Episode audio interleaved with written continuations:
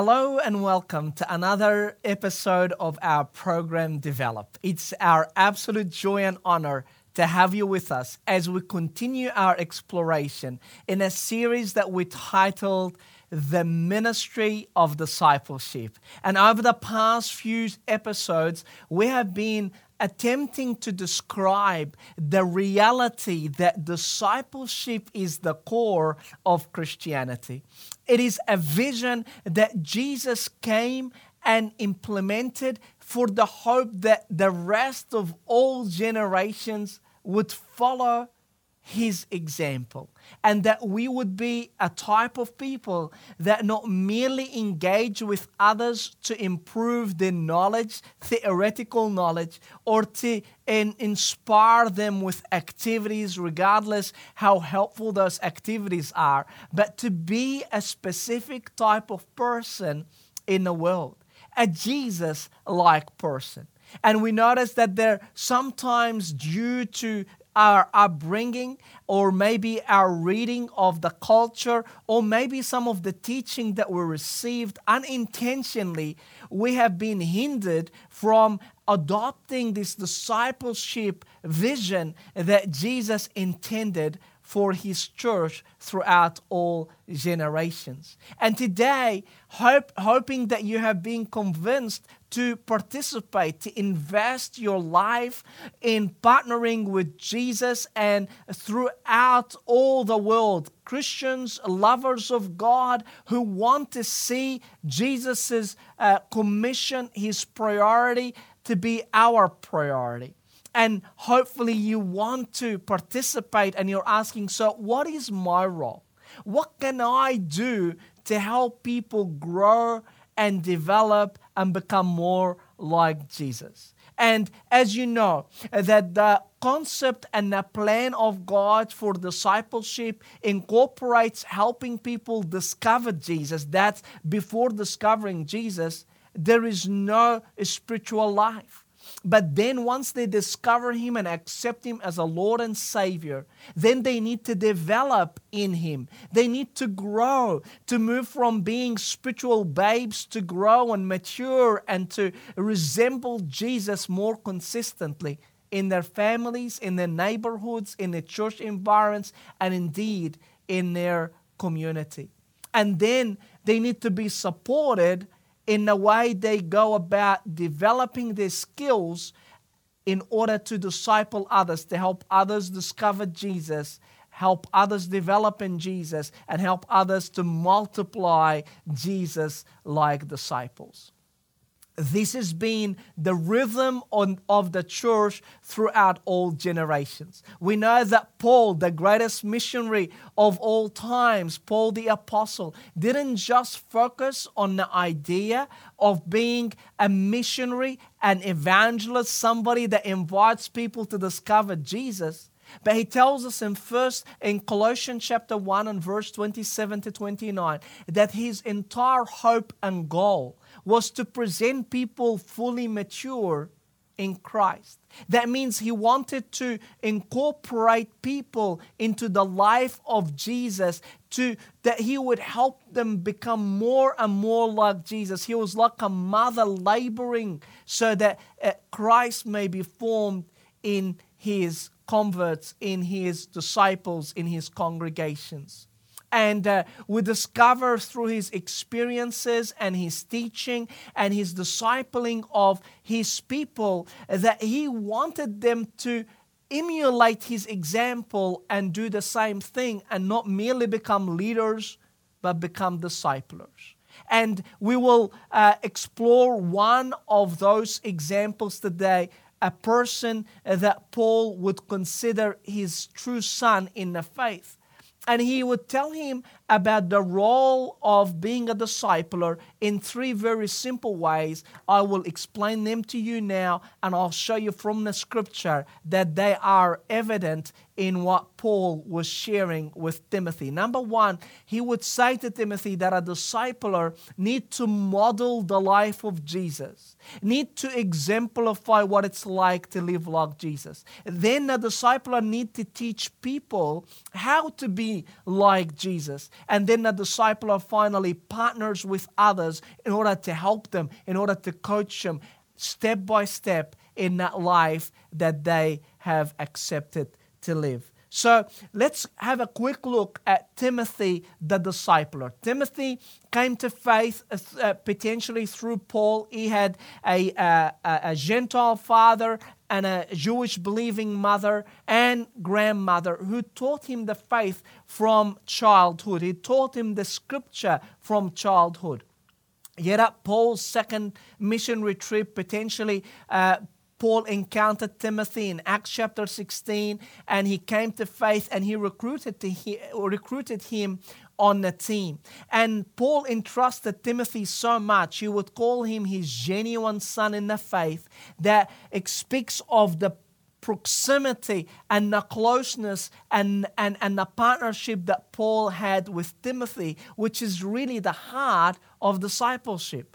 Disciplers are not silos. They're not just preachers or, or people who are, you know, they, they, they the, uh, the front of the crowd on a stage. No, they're people that partner with other leaders and disciples to form a community that integrates others in the life of Jesus. And Timothy, poor Timothy, had irritable bowel, you know. We don't know why that is helpful for us to know, but he was a timid personality. And Paul wrote to him what we know as part of the pastoral epistles to him and Titus. He wrote to him two letters, First Timothy and Second Timothy.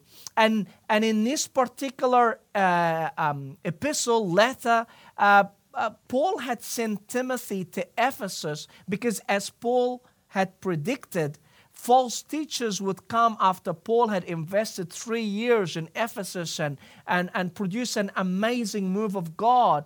Uh, but he, he predicted that false teachers will come, and indeed, false, false teachers came to rob the Christians of their uh, experience of living the life of Jesus in the world. And Paul wrote First Timothy in the mid 60s to instruct Timothy to lead the group of, of believers in Ephesus, to teach correct doctrine, and to inspire them to live a godly life. So he wanted Timothy to confront false teachers as well as to develop the believers. It wasn't enough that they were just Christians. They needed to live the life that Jesus died and rose again in order to allow us to live out.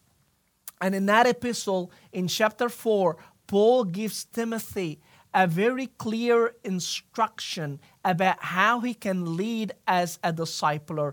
And in that small passage in 1 Timothy chapter 4, I would like to share with you three observations about your role and my role as disciplers. And I pray this would enable us to simplify the responsibilities that we have in order to make disciples. So it doesn't seem so overwhelming. I must have a, you know, a bachelor degree in theology. I must have been in ministry for, for 16 years, or I must have memorized 730 verses. None of that. You will see how simple it is to be a discipler. It's not haphazard, it has a system. It not everything is organic, but it's simple for anyone to embrace. Look at what Paul tells Timothy. He says, Don't let anyone look down on you because you are young.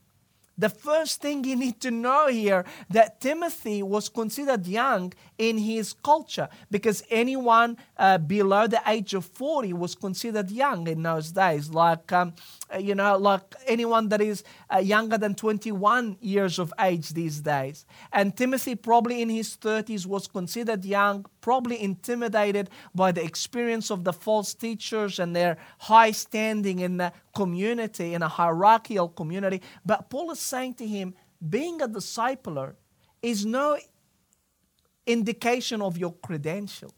It's an indication of God's call over your life. You don't have to be esteemed by others. You don't have to be, you know, uh, well known and well educated to be uh, you know, used by God. And that's important for you and I. Whether you're a parent at home, whether you're a school teacher, whether you're a student at uni, wherever you may be, God wants to use you to be a discipler.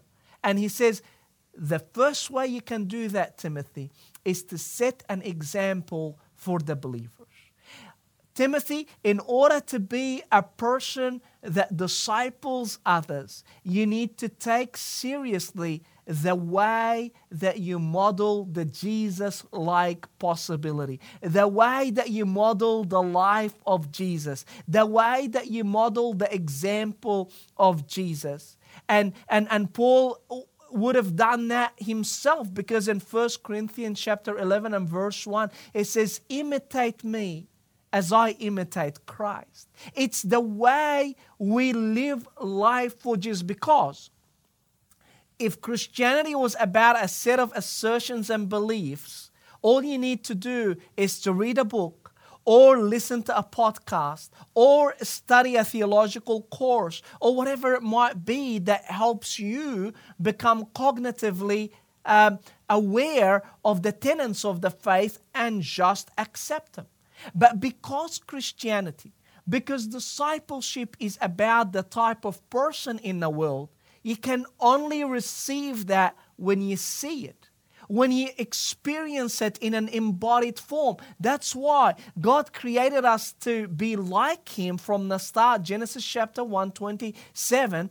But we couldn't live that way until Jesus came and He demonstrated to us what God likeness looked like in flesh. He was incarnated in a way that we could touch and feel and observe what it's like to live the image of God that we were created to bear. So Jesus revealed to us the image of God. Paul imitated Christ and became the image of God that others around him could see. And now Timothy's turn to live out, to imitate Paul, who imitated Christ, so that others could actually see what it's like to be like Jesus. There is no way we can mass produce disciples. You can mass produce educated people, but you can't mass produce a type of person in the world. He says, be an example in speech and, and in conduct. That basically is a summary of life speech and conduct, the way you live your life.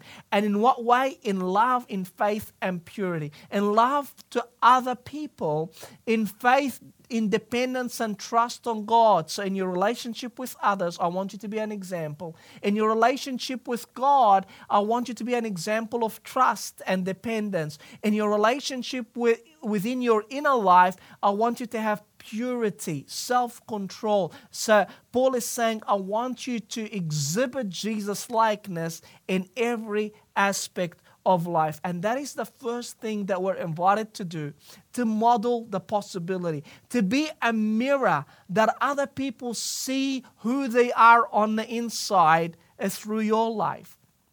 In a, a brilliant book called uh, Rare Leadership, it says the qualities of Christ have been born in us through the Holy Spirit. That is our potentiality, that's our nature. They are present but dormant and ready to be seen and called out. To be like is a great way to describe the mirror neurons in the brain identity center. Mirror neurons can't look at themselves. Our identity center can only look at others and activate the neurons that reflect what they see. You know, what I believe they're explaining here is something neurologically that testifies to the fact that we need to be examples as Paul instructs Timothy.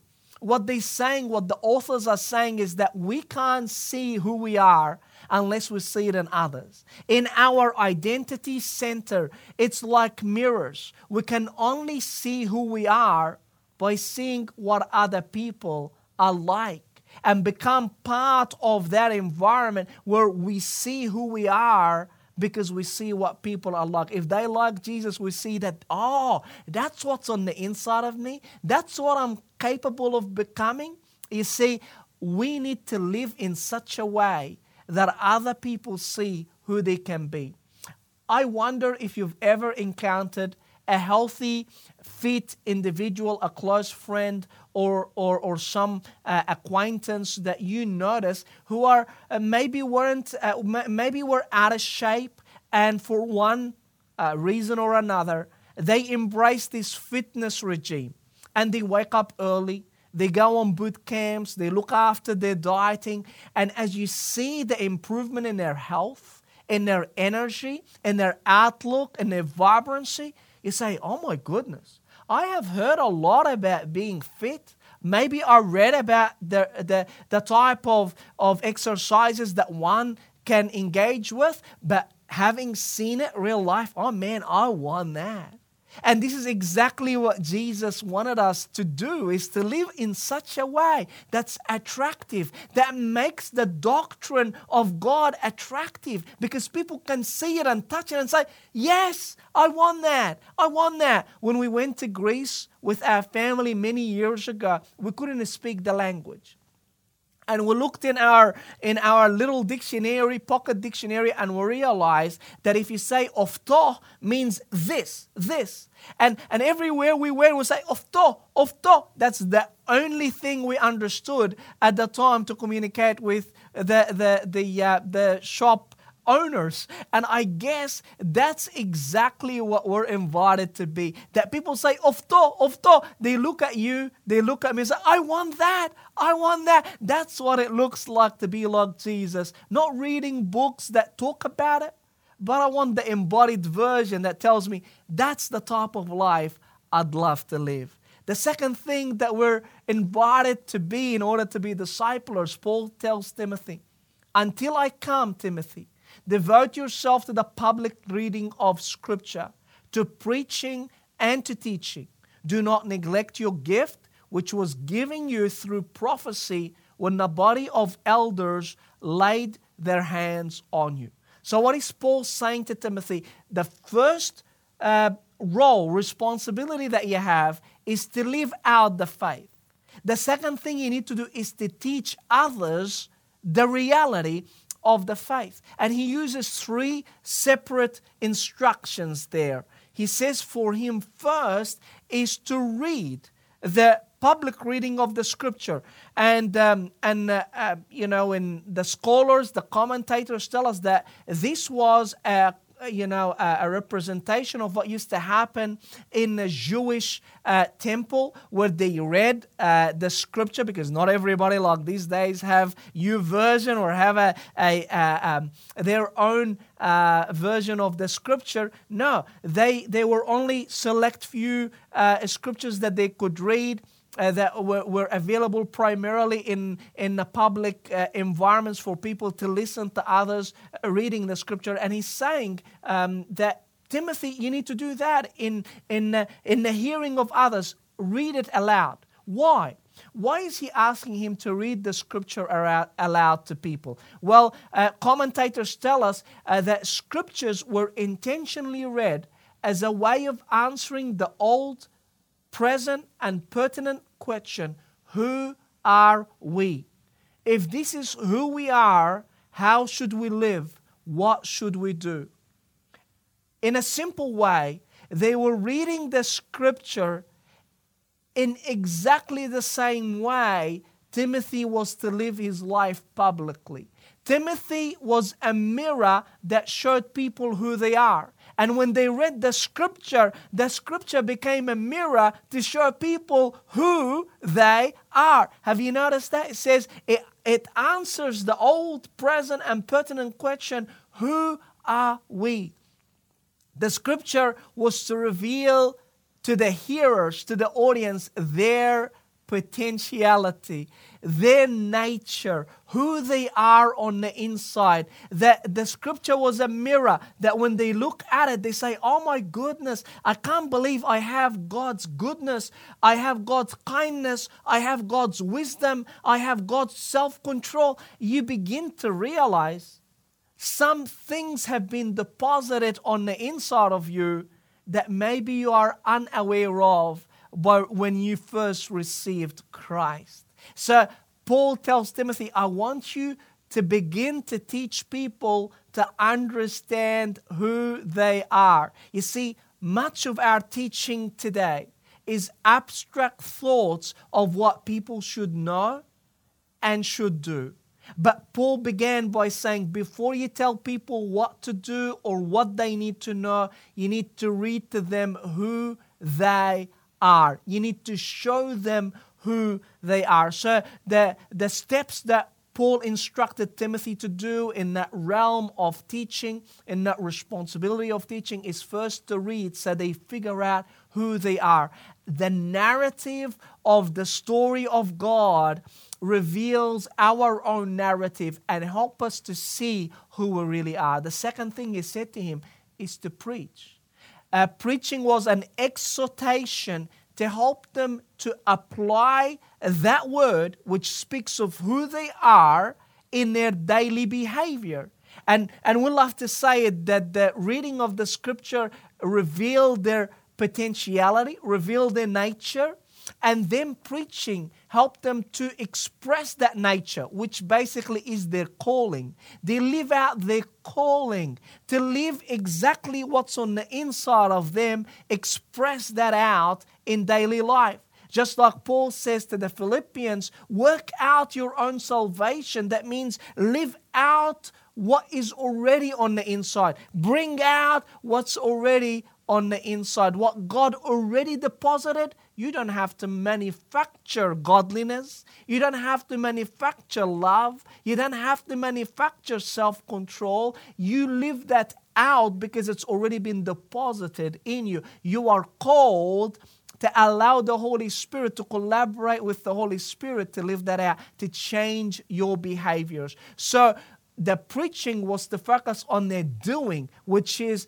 a participation and a collaboration in what the Spirit already deposited. Then finally, he says to him, and to teach, to teach the sound doctrine, to teach the pattern that Paul already taught Timothy, as, as it tells us early on, that I want you to teach the sound pattern or the wholesome pattern of teaching, which is contrasted to the pattern of false teachers in Ephesus. He's saying, Teach wholesome teaching, healthy teaching. And that healthy teaching is the way they need to know God's heart, God's uh, uh, you know proper doctrine, but it also teaches them how they can progress. You see, uh, it, throughout the scripture, and particularly in the book of Hebrews, chapter five, it tells us that the teaching can either be milk or it can be meat. It's milk for the babes, meat for the mature, the people that have been trained. So I guess what Paul is saying teach people according to their own stage of development, according to their own experiences and lived experiences, so that they can have the knowing, the doing, and the being integrated into one so they can be the type of people that represent Jesus in the world. The first thing is to model the life of Jesus. We call that model the possibility. The second thing is teach a progressive pattern so people know it starts with the identity and therefore it latches out, it, it, it oozes out of them in their behavior and their thinking. And finally, look at what Paul says to him. He says, Timothy, be diligent in these matters, give yourselves wholly to them, that everyone may see your progress. Watch your life and doctrine closely. Why, Paul? Persevere in them because if you do so, you will save both yourself and your hearers. Can you see the amalgamation? Can you see the integration? Can you see the connection between the way that Timothy is instructed to live his life and the way he will interact with other people, the hearers. And at the very end, it says that if you do that, if you balance that, they will benefit, they will progress. It says, I want people to see your progress. But I also want to tell you that when they see that, they will also progress. Just very briefly, to engage in partnerships, we need to do three quick things. Number one, we need to pay attention to our own private lives. We need to live in such a way that people see that we ourselves are growing. We are investing effort. You know, this whole concept about, you know, she'll be right, it'll be okay, I've received Jesus. No, no, no, he's saying, make your progress evident to all. Show that you're actually growing. Show that you're actually developing and not something that you say, well, I it's a private matter. I can see that I'm growing. He's not saying that. He's saying that make sure that your growth is evident to all, as it's written in the uh, King James Version. Let your progress be evident to all, that people would say, I can see that they were like that, but look at them now. They live differently. Us as disciples need to show our investment in our own development with Jesus. Secondly, he says we need to be devoted to others to other people's development by the way that we live and the way that we teach. It's it's a, it's not just you know I'm going to teach the word of God and I hope everybody can do their part. It's so uh, intricately uh, involved in the way I see myself. It's not like they are something and I'm something. No, no, we're all in it together with the body of Christ. So I'm devoted to their development just like I'm devoted for my development in Christ. There is a commitment there that we sink or swim together, so to speak. There is commitment to other people's development. And finally, he, he speaks to him particularly in 1 Timothy chapter 5, the following few verses 1 and 2. He talks to him about genuine loving relationships with the men and the women, younger men, younger women, to treat them like family and, and to really show his care, but also he says to exhort them, to exhort even an older person. You want to challenge them and support them. It's, it's beyond the formalities of having a group, it's about living life together. And in living life together, it's not about patting people on the back regardless. It's about showing love and respect and encouragement, but it's also about challenging them when needs to be challenged and corrected. That's what a discipler does.